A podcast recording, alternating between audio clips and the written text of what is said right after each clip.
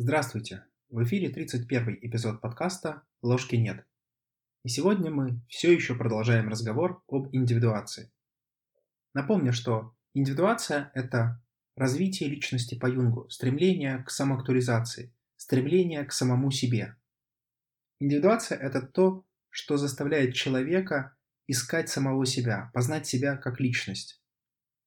Индивидуация в какой-то мере представляет собой и процесс дифференциации, когда мы отделяемся от коллективных представлений, от того, что нам передал социум. Но при этом индивидуация не есть индивидуализация. Мы не стремимся к тому, чтобы только стать личностью. Мы стремимся органично адаптировать как индивидуальные наши свойства, так и коллективные. В прошлый раз мы разговаривали о стадиях индивидуации и рассмотрели две системы классификаций. Одну по Зеленскому и вторую по Юнгу с комментариями Хендерсона. Вторая достаточно длинная, но первую я позволю себе напомнить, потому что к ней я буду возвращаться и в рамках этого эпизода. Зеленский выделяет всего две стадии индивидуации. Первая стадия – это когда человек, собственно, конструирует свое эго и конструирует свою персону. Переводя на русский язык, это означает, что человек стремится создать некую цельную личность, достичь базовых жизненных целей, которые он обычно перед собой ставит в подростковом возрасте, удовлетворить базовые жизненные потребности, научиться играть по правилам социума. После этого человек переходит ко второй стадии, к стадии уже поиска своего внутреннего мира, когда мы пытаемся из вот тех коллективных настроений, которые мы сами себе создали в рамках персоны, выстроить нечто наше уникальное, нечто наше собственное, и стремимся к целостности нашей психики. Таким образом, вот можно разделить всю жизнь на два таких больших этапа. И напомню один важный момент, что любая система классификации, будь то классификация по Зеленскому или по Юнгу, это всего лишь некоторое обобщение. Юнг редко строил теории. На самом деле, как он сам признавался, он не пытался создать новую теорию. Но он наблюдал огромное количество случаев и пытался как-то их систематизировать. То есть он брал экспериментальные факты и обобщал их. И та система классификации, о которой мы говорили в прошлый раз, основана на юнгианском опыте, на опыте анализа Юнгом 80 тысяч снов, которые он за свою жизнь проанализировал. Сегодня мы поговорим о стадиях индивидуации, которые предложила Мария Луиза фон Франц в коллективной книге «Человек и его символы». Сразу отмечу, что в этой системе классификации нету первого этапа, который отмечал Зеленский. То есть этап такого героического пути, когда индивид формирует свое эго и свою персону. Фон Франц здесь следует за Юнгом, говоря о том, что процесс индивидуации следует различать только во второй половине жизни. Юнг даже говорил, что не стоит вообще заниматься индивидуацией в первой половине жизни, потому что она не проявляется тогда, пока нет эго, пока нет персоны, пока человек не укоренился в мире, ни о какой индивидуации, ни о каком развитии речи особо идти не может. Не все юнгианцы с этим согласны, например, Хендерсон с этим не согласен, но вот фон Франц начинает свою классификацию скорее со второй половины жизни. Первым этапом индивидуации, согласно Марии Луизе фон Франц, является этап вызова. Вот как она это описывает. Многие мифы и сказки символически описывают эту начальную стадию процесса индивидуации под видом заболевшего или начавшего стареть короля. Типичные сюжетные приемы, как описание бесплодной королевской четы, чудовища, похитившего всех женщин, детей, лошадей и сокровища королевства, или демона, преграждающего путь армии короля или его кораблю, или тьмы, холода, засухи, наводнения, напавших на страну врагов.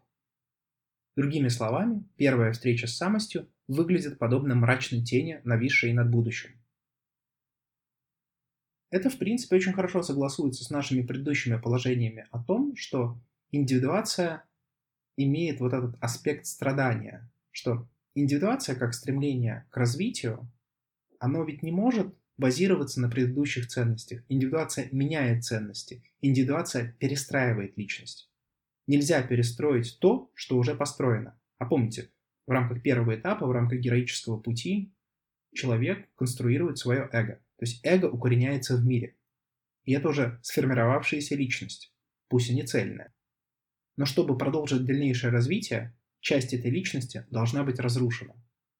Поэтому мифологически первый этап, вот вызов, то есть когда человека приглашают к индивидуации, может рисоваться в мрачных тонах.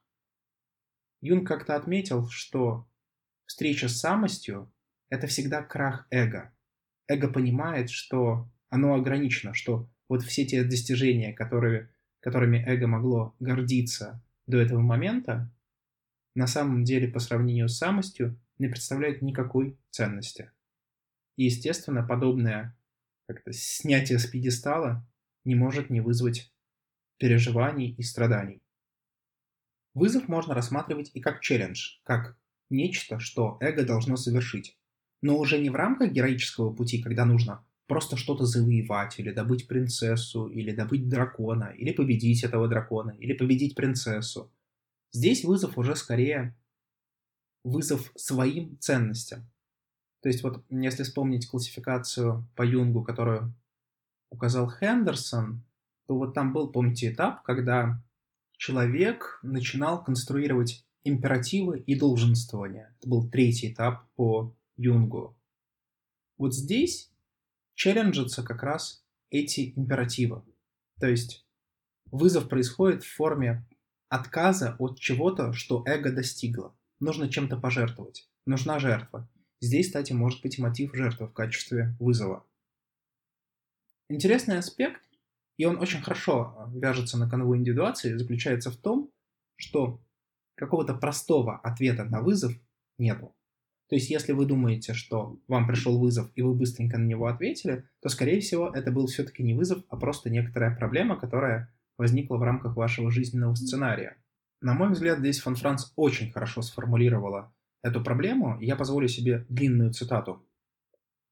Из мифов видно, что волшебная вещь или талисман, которые могут избавить короля и его страну от несчастья, всегда представляют из себя что-то весьма необычное, в одной сказке, чтобы вылечить короля, нужен белый дрозд. Или рыба с золотым кольцом в жабрах. В другой король хочет заполучить живую воду или три золотых волоска с головы дьявола. Или золотую косу царь-девица. Как бы то ни было, вещь, которая может изгнать дьявола, всегда уникальна. И найти ее непросто. То же самое происходит и с человеком при первом в его жизни кризисе. Он ищет нечто, что невозможно найти, или о чем ничего не известно.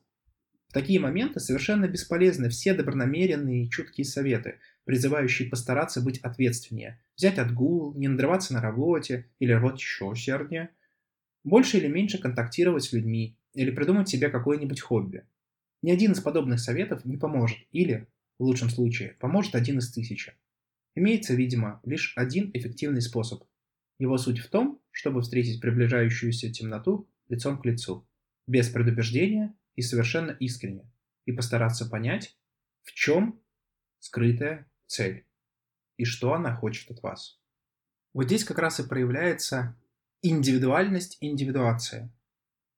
Каждый жизненный путь уникален. Любой совет, который вы можете найти в литературе или получить от кого-то из значимых для вас людей, в целом, скорее всего, не поможет. Да, несомненно, поддержка близких важна, поддержка друзей, поддержка родственников. Несомненно, важно и укорениться в мире для того, чтобы не испытывать проблем с какими-то повседневными делами. Но для того, чтобы пройти кризис, который возникает вот как раз вследствие вызова, общих советов не подойдет. У каждого свой собственный совет. Как говорится, каждый несет свой собственный крест. И решение, которое нужно для того, чтобы пройти этот кризис, всегда сугубо уникально.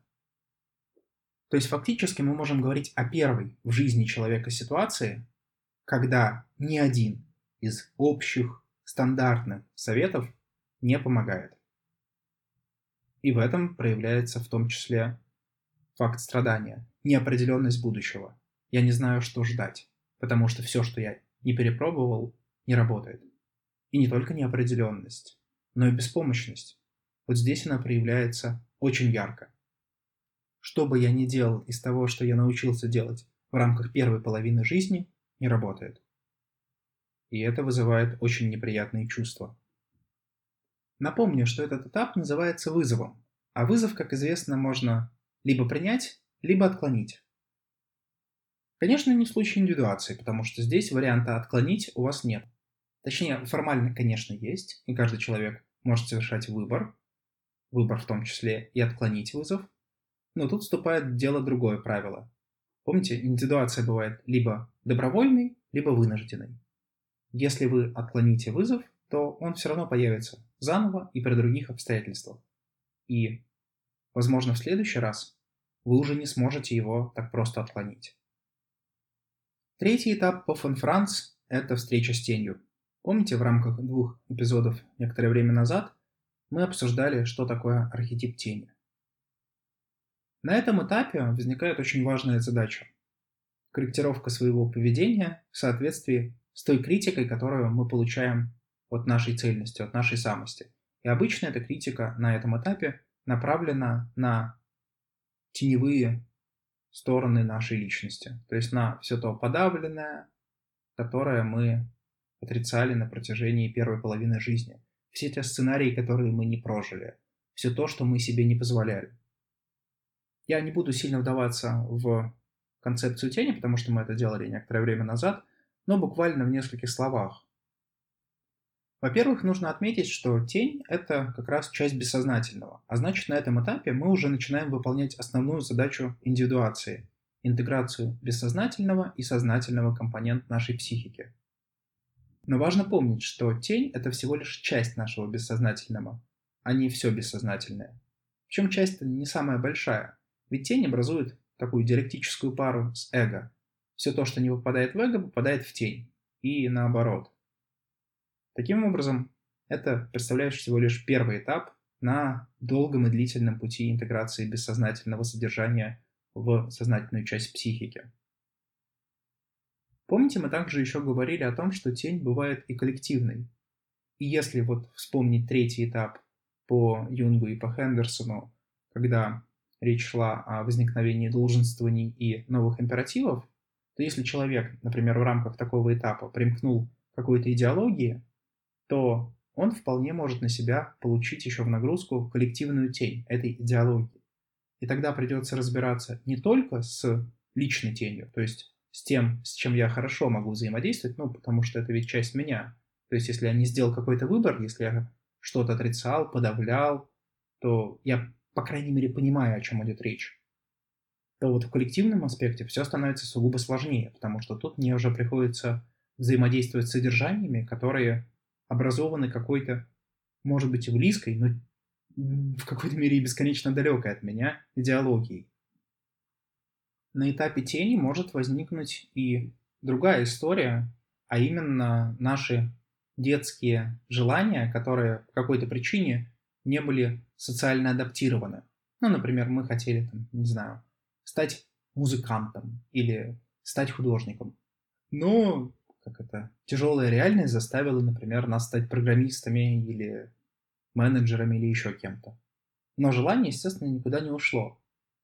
Но если тогда это желание было сложно реализовать, потому что, ну, были родители, которые заставляли там и бла-бла-бла, то сейчас в целом индивид который уже достиг какого-то определенного уровня и укоренился в этом мире, вполне в состоянии себе позволить большинство из того, что раньше было неприемлемо. И вот я сейчас привел простые примеры, то есть то, что в принципе считается социально корректным, но можно рассмотреть и более жесткие примеры, когда некоторое поведение в таком подростковом возрасте явно бы назвали девиантным и могли отвести к психологу, в сознательном возрасте человек уже сам вполне решать может, как он хочет поступать. И эго, которое уже умеет взаимодействовать с социумом и умеет при необходимости сопротивляться социуму, вполне может себе позволить и не самые социально приятные или социально корректные поступки.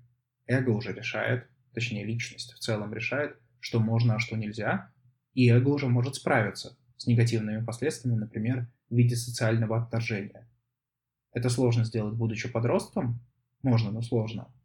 Но когда мы уже сознательные и взрослые, это не становится такой непреодолимой преградой. Еще одним сценарием, который может проявляться во время этапа интеграции тени, может быть переосмысление этических норм. Помните, когда в прошлый раз мы говорили о третьей и четвертой стадиях развития по Юнгу и Хендерсону, мы указывали на то, что переосмысляются и переконструируются те ценности, которых человек придерживается. Так вот, вполне возможно, что некоторые вещи нужно заново переосмыслить и переадаптировать. И вполне возможно, что это будет неприятные для человека вещи. То есть нечто, что мы на уровне наших собственных ценностей долго подавляли и отрицали, теперь возвращается, и мы уже должны выработать более такую взвешенную, более толерантную позицию к этим качествам. То есть не обязательно это касается только каких-то социальных аспектов, это может затрагивать и наши морально-этические установки. Интеграцию с тенью можно рассмотреть как стремление к целостности в рамках того жизненного сценария, который мы выбрали. То есть мы совершали какие-то действия, не совершали, соответственно, альтернативы, и для того, чтобы как-то вот это все прожить, мы интегрируем тень. Но в нас есть нечто, что мы и не могли прожить. И речь идет о следующей стадии – встреча с анимой и анимусом. Под анимой и анимусом Юнг подразумевал архетип, который противоположен по полу человеку.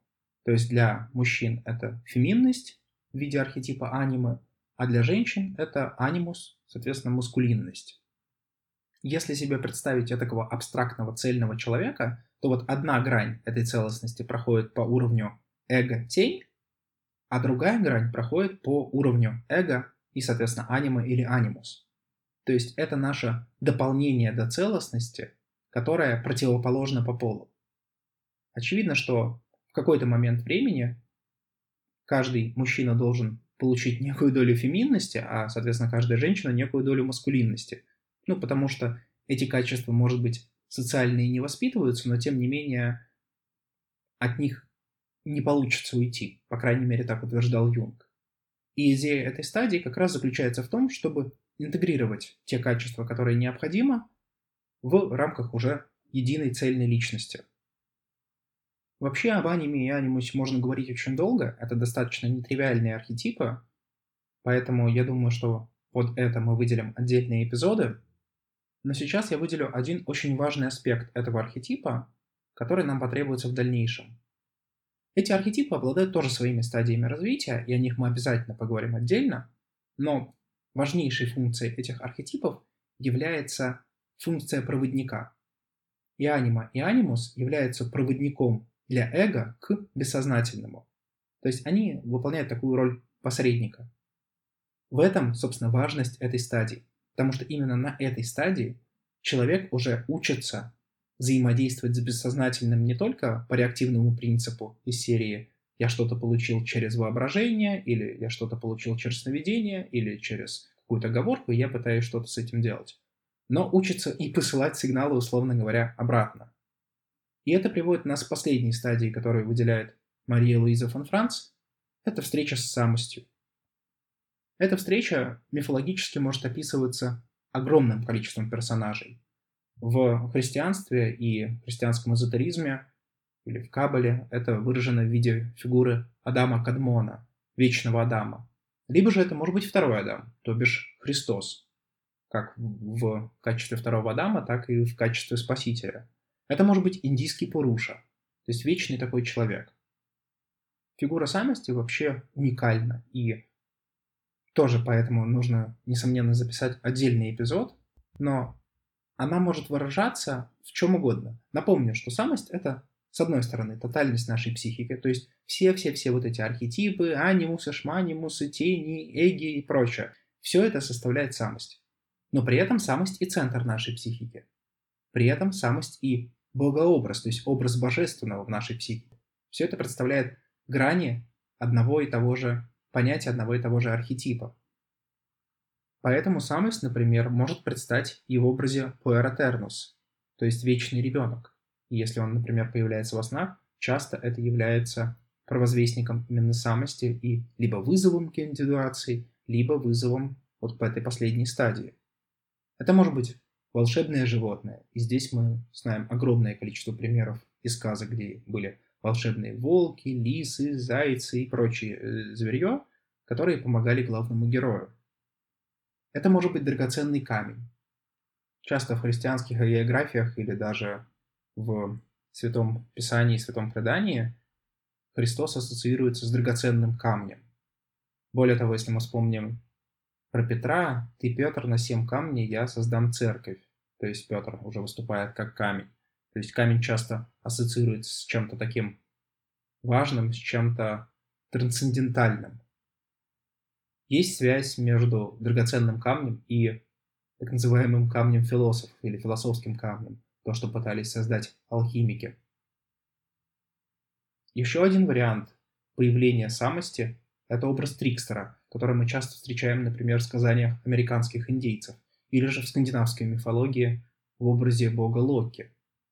Трикстер тоже зачастую провозвестник самости, потому что, если посмотреть внимательно на мотивы, часто мы видим, что Трикстер изначально хоть и зловреден, то впоследствии преобразуется. В общем, то, как явится самость конкретному индивиду на этом этапе, вряд ли можно заранее как-то спрогнозировать. Есть набор архетипических паттернов, но, опять же, в каждом случае они будут уникальны. И последнее, что я бы хотел, наверное, отметить вот про этот этап, про встречу с самостью, как можно потерять контакт с самостью. Юнг отмечает два способа. Первый способ – это через так называемую потерю души или через диссоциацию. И он говорит следующее, что существует две причины, почему человек теряет контакт с регулирующим центром своей души. Одна из них заключается в том, что какой-то один инстинктивный порыв или эмоциональный образ может вывести из равновесия и привести к однобокости восприятия окружающего. Это случается и с животными. Например, сексуально озабоченный олень-самец может совершенно забыть о голоде и опасности. Такой однонаправленности и связанной с ней утраты равновесия очень боялись первобытные люди, считая это потерей души. То есть логика получается очень простая. Нас по той или иной причине, например, по причине непроработанности какого-то комплекса или какого-то теневого качества, захватывает аффект. И это вызывает сильную однобокость нашей позиции, которая, несомненно, вызывает отторжение со стороны самости. Второй вариант, при котором может потеряться связь с самостью, возникает в результате инфляции. И здесь фон Франц пишет следующее. Второе препятствие полярно противоположно первому, и его причиной является чрезмерная концентрация самосознания. Хотя дисциплина сознания необходима для осуществления цивилизованной деятельности, и известно, что может случиться, если замечтается стрелочник, например, она имеет серьезный недостаток, заключающийся в ее склонности блокировать восприятие импульсов и посланий, идущих из жизненного центра. Вот почему так много снов современных людей касаются восстановления восприимчивости к ним путем корректировки отношения сознания к подсознательному центру или самости. Таким образом, если кратко резюмировать те стадии, которые описывает Мария Луиза фон Франц в работе «Человек и его символы». Индивидуация по ней начинается с вызова, когда перед человеком ставится некоторая проблема, или наступает крах эго, или происходит нечто, что требует сильной работы и переосмысления позиции личности. Затем начинается стремление к целостности, причем с двух сторон. С одной стороны, это стремление к целостности посредством интеграции тени, то есть всего того, что мы сознательно отвергли. А с другой стороны, это интеграция с анимой и с анимусом, то есть то, что мы отвергли не потому, что мы сознательно это приняли, а просто потому, что мы родились соответствующего пола. И все это приводит к последнему этапу, к встрече с самостью, с тотальностью нашей психики, когда мы уже цельные, интегрирован, имеем интегрированную тень и интегрированную аниму. Тогда мы можем уже непосредственно выстраивать взаимоотношения с нашим центром, с самостью. И вот на этой позитивной ноте я предлагаю закончить тему, связанную с индивидуацией, по крайней мере до лучших времен. С вами был подкаст «Ложки нет». До новых встреч!